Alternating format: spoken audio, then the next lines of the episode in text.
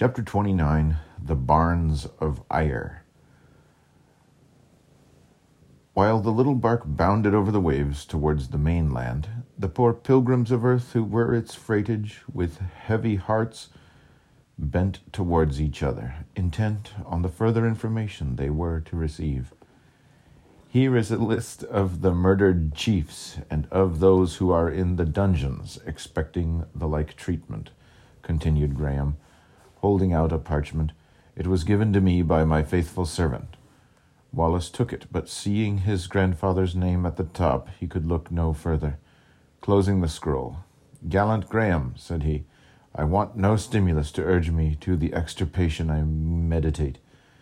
If the sword of heaven be with us, not one perpetrator of this horrid massacre shall be alive tomorrow to repeat the deed. What massacre? Edwin ventured to inquire. Wallace put the parchment into his hand. Edwin opened the roll, and on seeing the words, a list of the Scottish chiefs murdered on the 18th of June, 1297, in the judgment hall of the English barons at Ayr, his cheek paled by the suspense of his mind, now reddened with the hue of indignation. But when the venerated name of his general's grandfather met his sight, his horror struck eye sought the face of Wallace. It was dark as before, and he was now in earnest discourse with Graham. Forbo- forbearing to interrupt him, Edwin continued to read over the blood registered names. In turning the page, his eyes glanced to the opposite side, and he saw at the head of a list of prisoners in the dungeons of Ayr the name of Lord Dundaff, and immediately after it, it that of Lord Ruthven. He uttered a piercing cry, and extending his arms to Wallace, who turned round at so unusual a sound, the terror struck boy exclaimed, My father is in their hands. Oh, if you are indeed my brother, fly to Ayr and save him. Wallace took up the open list which Edwin had dropped. He saw the name of Lord Ruthven amongst the prisoners, and folding his arms round his affectionate son, Compose yourself, said he. It is to Ayr I am going, and if the God of justice be our speed, your father and Lord Dundaff shall not see another day in prison. Edwin threw himself on the neck of his friend. My benefactor was all he could utter. Wallace pressed him silently to his bosom. Who is this youth? inquired Graham. To which of the noble companions of my captive father is he son? To William Ruthven, answered Wallace, the valiant lord of the Carse of Gowrie and it is a noble scion from that glorious root. He it was that enabled me to win Dumbarton. Look up, my brother, cried Wallace, trying to regain so tender a mind from the paralyzing terrors which had seized it. Look up, and hear me recount the first fruits of your maiden arms to our gallant friend.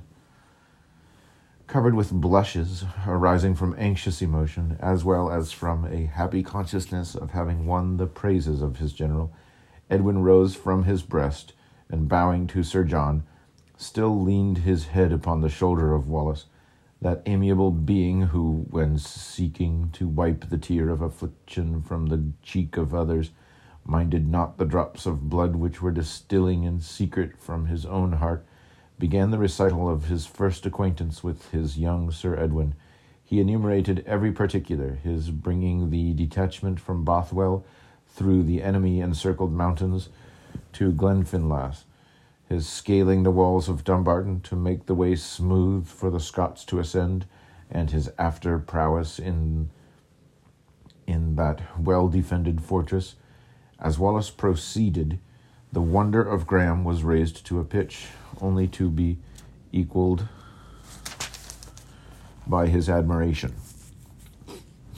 And t- taking the hand of Edwin, Receive me, brave youth, said he, as your second brother. Sir William Wallace is your first, but this night we shall fight side by side for our fathers, and let that be our bond of kindred. Edwin pressed the young chief's cheek with his innocent lips.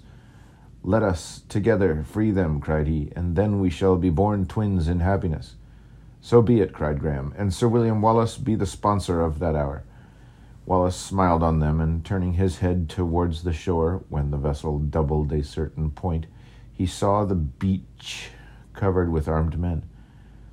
To be sure they were his own, He drew his sword and waved it in the air. At that moment, a hundred falchions flashed in the sunbeams, and the shouts of Wallace came loudly on the breeze. Graham and Edwin started on their feet. The seamen plied their oars, the boat dashed into the breakers, and Wallace, leaping on shore, was received with acclamations by his eager soldiers. He no sooner landed than he commenced his march. Murray joined him on the banks of the Irwin, and as Ayr was no very great distance from that river, at two hours before midnight the little army entered Laglane Wood where they halted while Wallace, with his chieftains, proceeded to reconnoiter the town. The wind swept in gusts through the trees, and seemed by its dismal yellings to utter warnings of the dreadful retributions he was about to inflict. He had already declared his plan of destruction, and Graham, as a first measure, went to the spot he had fixed on, with MacDougall, his servant, as a place of rendezvous. He returned with the man who informed Wallace that in honor of the sequestrated lands of the murdered chiefs having been that day partitioned by De Valence amongst certain Southron lords, a grand feast was going on in the governor's palace, under the very roof where they had shed the blood of the trusting Scots. They were now keeping this carousal. Now, then, is our time to strike, cried Wallace and ordering detachments of his men to take possession of the avenues of the town, uh, to the town, he set forth with others to reach the front of the castle gates by a less frequented path than the main street. The darkness being so great that no object could be distinctly seen, they had not gone far before MacDougall, who had undertaken to be their guide, discovered by the projection of a hill on the right that he had lost the road. Our swords will find one, exclaimed Kirkpatrick, unwilling to miss any advantage in a situation where so much was at stake. Wallace gladly hailed a twinkling light which gleamed from what he supposed the window of a distant cottage. Kirkpatrick, with MacDougall, offered to go forward and explore what it might be. In a few minutes they arrived at a thatched building, from which, to their surprise, issued the wailing strains of the coronach. Kirkpatrick paused its melancholy notes were sung by female voices, hence there being no danger in applying to such harmless inhabitants to learn the way to the citadel, he proceeded to the door. When intending to knock, the weight of his mailed arm burst open its slender latch and discovered two poor women in an inner apartment, wringing their hands over a shrouded corpse. While the chief entered, his friends came up. Murray and Graham, struck with sounds never breathed over the vulgar dead, lingered at the porch, wondering what noble Scot could be the subject of lamentation in so lowly an abode. The stopping of these two chieftains impeded the steps of Wallace, who was pressing forward, without eye or ear for anything but the object of his march.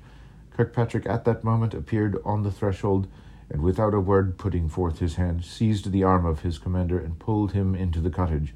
Before Wallace could ask the reason of this, he saw a woman run forward with a light in her hand the beams of which falling on the face of the knight of Ellerslie, with a shriek of joy she rushed towards him and threw herself upon his neck. He instantly recognized Elspa, his nurse, the faithful attendant on his grandfather's declining years, the happy matron who had decked the bridal bed of his Marion, and with an anguish of recollections that almost unmanned him, he returned her affectionate embrace.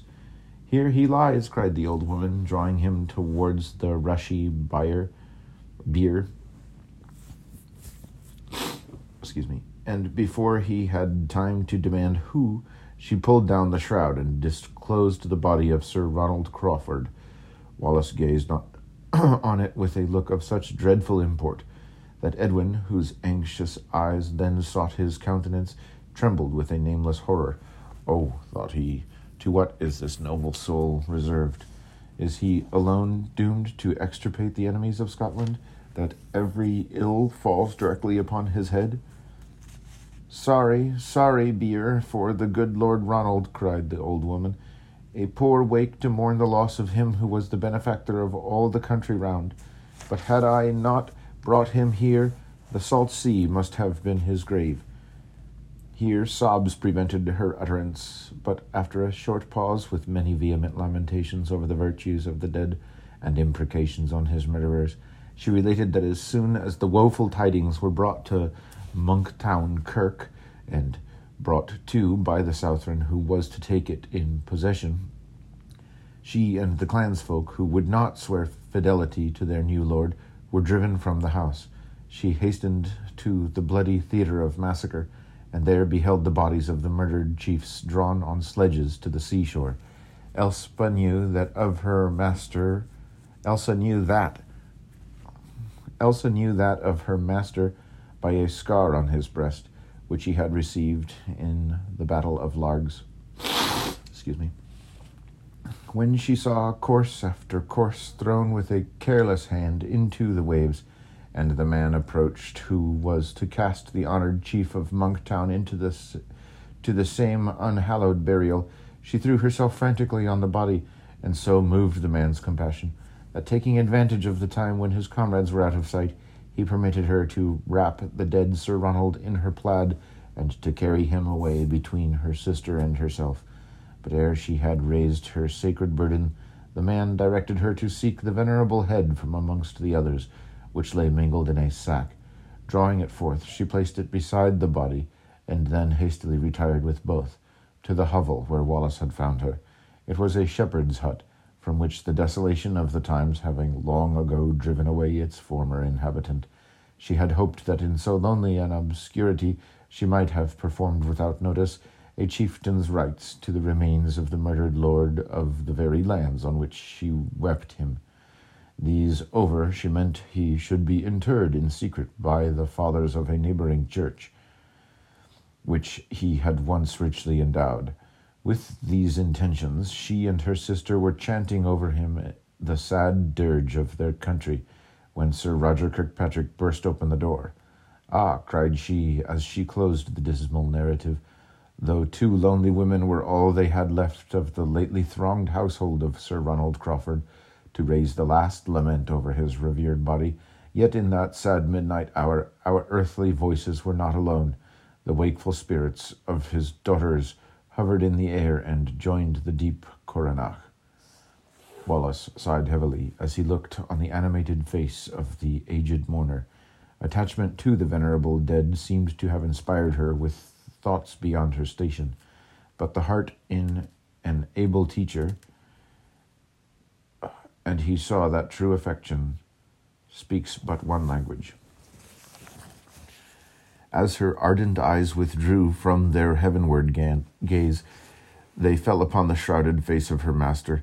A napkin concealed the wound of decapitation. Chiefs, cried she in a burst of recollection, have ye have not seen all the cruelty of these murderers? At these words she suddenly withdrew the linen, and lifting up the pale head, held it woefully towards Wallace. Here, cried she, once more kiss these lips. They have often kissed yours when you were a babe and as insensible to his love as he is now to your sorrow. Wallace received the head in his arms. The long silver beard, thick with gouts of blood, hung over his hands. He gazed on it intently for some minutes. An awful silence pervaded the rooms. Every eye was riveted upon him. Looking round on his friends, with a countenance whose deadly hue gave a sepulchral fire to the gloomy denunciation of his eyes, Was it necessary, said he, to turn my heart to iron that I was brought to see this sight. All the tremendous purpose of his soul was read in his face while he laid the head back upon the bier. His lips again moved, but none heard what he said. He rushed from the hut, and with rapid strides proceeded in profound silence towards the palace. He well knew that no honest Scot could be under that roof. The building, though magnificent, was altogether a structure of wood.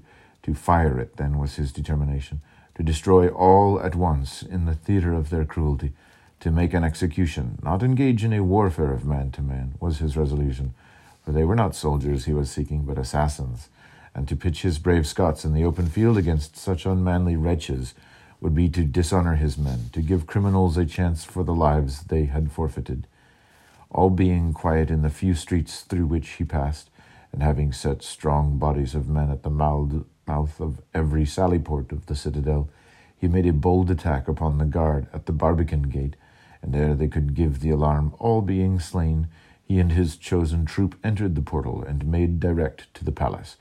The lights which blazed through the windows of the banqueting hall showed him to the spot, and having detached Graham and Edwin to storm the keep where their fathers were confined, he took the half intoxicated sentinels at the palace gates by surprise, and striking them into a sleep from which they would wake no more, he fastened the doors upon the assassins. His men surrounded the building with hurdles filled with combustibles, which they had prepared according to his directions, and when all was ready, Wallace, with the mighty spirit of retribution nerving every limb, mounted to the roof, and tearing off the shingles with a flaming brand in his hand, showed himself to the affrighted revellers beneath, and as he threw it blazing amongst them, he cried aloud, The blood of the murdered calls for vengeance, and it comes. At that instant the matches were put to the faggots which surrounded the building, and the party within, springing from their seats, hastened towards the doors. All were fastened on them, and retreating into the midst of the room, they fearfully looked towards the tremendous figure above, which, like a supernatural being, seemed indeed come to rain fire upon their guilty heads. Some shook with superstitious dread, others, driven to atheistical despair, with horrible execrations, again strove to force a passage through the doors. A second glance told De Valence, whose was the hand which had launched the thunderbolt at his feet, and turning to Richard Arnulf, he cried in a voice of horror, My arch enemy is there. Thick smoke rising from within and without the building now obscured his terrific form. The shouts of the Scots as he as the fire covered its walls and the streaming flames licked the windows and pouring into every opening of the building raised such a terror in the breasts of the wretches within that with the most horrible cries they again and again flew to the doors to escape. Not an avenue appeared, almost suffocated with smoke and scorched by the blazing rafters which fell from the burning roof. They at last made a desperate attempt to break a passage through the great portal. Arnulf was at their head, and sunk to abjectness by his despair. In a voice which terror rendered piercing, he called aloud for mercy. The words reached the ear of Sir Roger Kirkpatrick, who stood nearest to the door. In a voice of thunder he replied, That ye gave, ye shall receive. Where was mercy when our fathers and our brothers fell beneath your murderous axes? Aymer de Valence came up at this moment with a wooden pillar, which he and the strongest men in the company had torn from the from under the gallery that surrounded the room, and with all their strength dashing it against the great door, they at last drove it from its bolts but now a wall of men opposed them, desperate at the sight, and with a burning furnace in their rear. It was not the might of man that could prevent their escape, and with the determination of despair, rushing forward, the foremost rank of the Scots fell. But ere the exulting Southrons could press out into the open space, Wallace himself had closed upon them, and Arnulf, the merciless Arnulf, whose voice had pronounced the sentence of death upon Sir Ronald Crawford, died beneath his hand. Wallace was not aware that he had killed the governor of Ayr till the terror-struck exclamations of his enemies informed him that the ruthless instigator of this of the massacre was slain. This event was welcome news to the Scots, and hoping that the next death would be that of De Valence, they pressed on with redoubled energy. Aroused by so extraordinary a noise, and alarmed by the flames of the palace, the soldiers quartered near hastened half armed to the spot but their presence rather added to the confusion than gave assistance to the besieged. They were without leaders, and not daring to put themselves to action for fear of being afterwards punished in the case of a mischance, for having presumed to move without their officers, they stood dismayed and irresolute, while those very officers who had been all at the banquet were falling in heaps under the swords of the exterminating Scots. Meanwhile, the men who guarded the prisoners in the keep having their commanders with them, made a stout resistance there, and one of the officers, seeing a possible advantage, stole out, and gathering a company of the scattered garrison, suddenly taking Graham in flank, made no inconsiderable havoc amongst that part of his division. Edwin blew the signal for assistance. Wallace heard the blast, and seeing the day was won at the palace, he left the finishing of the affair to Kirkpatrick and Murray, and drawing off a small party to reinforce Graham, he took the Southron officer by surprise. The enemy's ranks fell around him like corn beneath the sickle, and grasping a huge battering ram which his men had found, he burst open the door of the keep. Graham and Edwin rushed in, and Wallace, sounding his own bugle with the notes of victory, his reserves, whom he had placed at the ends of the streets, entered in every direction, and received the flying soldiers of De Valence upon their pikes. Dreadful was now the carnage, for the Southrons, forgetting all discipline, excuse me, fought every man for his life, while the furious Scots, driving them into the far spreading flames, what escaped the sword would have perished in the fire, had not the relenting heart of Wallace pleaded for bleeding humanity, and he ordered the trumpet to sound a parley. He was obeyed, and standing on an adjacent mound, in an awful voice, he proclaimed that whoever had not been accomplices in the horrible massacre of the Scottish chiefs, if they would ground their arms and take an oath never to serve again against Scotland, their lives should be spared. Hundreds of swords fell to the ground, and their late holders, kneeling at his feet, took the oath prescribed. At the head of those who surrendered appeared the captain who had commanded at the prison.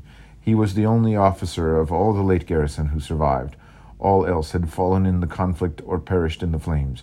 And when he saw that not one of his late numerous companions existed to go through the same humiliating ceremony, with an aghast countenance, he said to Wallace, as he presented his sword, Then I must believe that with this weapon I am surrendering to Sir William Wallace the possession of this castle and the government of Ayr.